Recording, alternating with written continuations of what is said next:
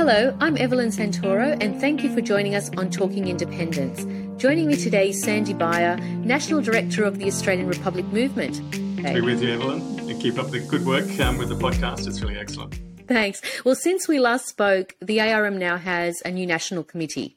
Yeah, that's right. So um, in October, the uh, ARM, ARM members um, voted for a new national committee. Um, and there was um, quite a bit of change um, from the past. We had a number of directors stepping down after quite a long time in the job. People like Peter Fitzsimons, who has been chair of the mm-hmm. ARM for seven years, um, decided that uh, it was time to hand on the baton uh, to someone else. And so um, we saw quite a lot of renewal um, in the recent elections. And we've got people from all different walks of life that have been elected to the National Committee now. people like uh, Craig Foster, who's uh, just recently been awarded New South Wales Australian of the Year. Um, his work, mm-hmm. of course, um, across sporting domains uh, and working with multicultural communities um, and all sorts of different other um, uh, social causes. Um, uh, he's now stepped up onto the national committee and um, was elected as chair of the of the ARM. and we've got others like Nova Peris, for instance, a former Olympian, the mm-hmm. first First Nations woman elected to the federal parliament.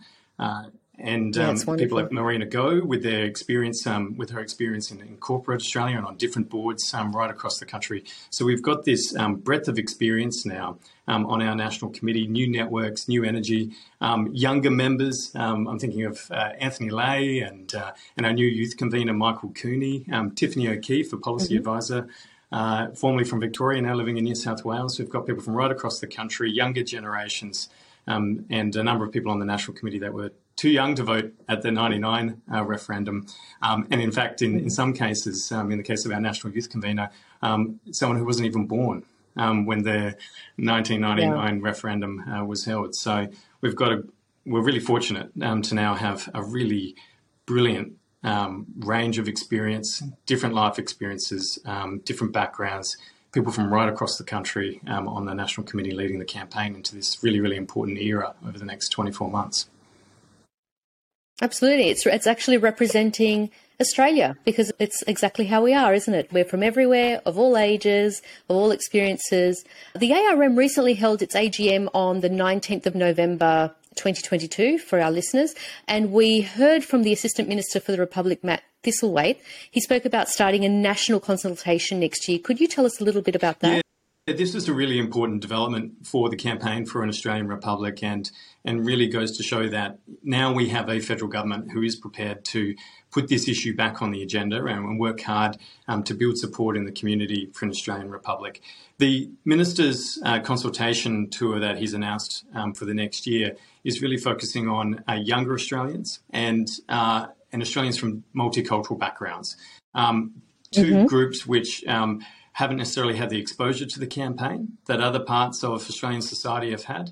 Um, groups that um, perhaps weren't able to vote, for instance, in the 1999 referendum, and, and so didn't have the same uh, level of, or don't have the same levels of awareness um, that you know, many other parts of the Australian population have about the campaign for a republic. And, and what he said is that his focus of that consultation is really understanding the views of younger Australians, of people from multicultural backgrounds, so that that can be fed into federal government policy about the kinds of options that they take forward to a national vote, and so that they make sure that whatever is put forward is going to have the kind of public support that it needs um, to win at a referendum. So it's a really exciting development, and we're really looking forward to um, working in a complementary way to what the federal government is doing um, so that we can keep building support in the broader community um, so that together with the federal government we can raise awareness about this important change. And he also spoke about something called the Parliamentary Friends of the Republic. Can you explain what that yes. is? So, um, within the federal parliament, they have a number of friendship groups, um, groups organised uh, to support particular causes. Early new, in the new year, um, we'll be in a position to launch the uh, Federal Parliamentary Friendship Group for an Australian Republic. Um, and that will include members of parliament from right across the political spectrum who will all come together uh, to express their support for a Republic, to talk to different stakeholders um, in this in this campaign, um, to be able to start organising in in their respective communities as well, and raising awareness about what the campaign for a republic is all about, and starting to really make some tangible progress in Parliament so that towards the end of this term, um, leading into the next term, we can be looking at a referendum on a republic being held. Uh, so this is uh, again a, another really important step forward to trying to build that consensus in the Parliament um, and make some real practical progress towards having a vote on a republic and building the support that we need to win that referendum. What is the ARM planning for next year for 2023 and how can we push forward? Really conscious that there are a number of key groups that we need to be able to reach over the next couple of years. So we have to be able to get to the point where, towards the end of this term of Parliament, uh, the federal government has the confidence that a referendum on a republic will pass.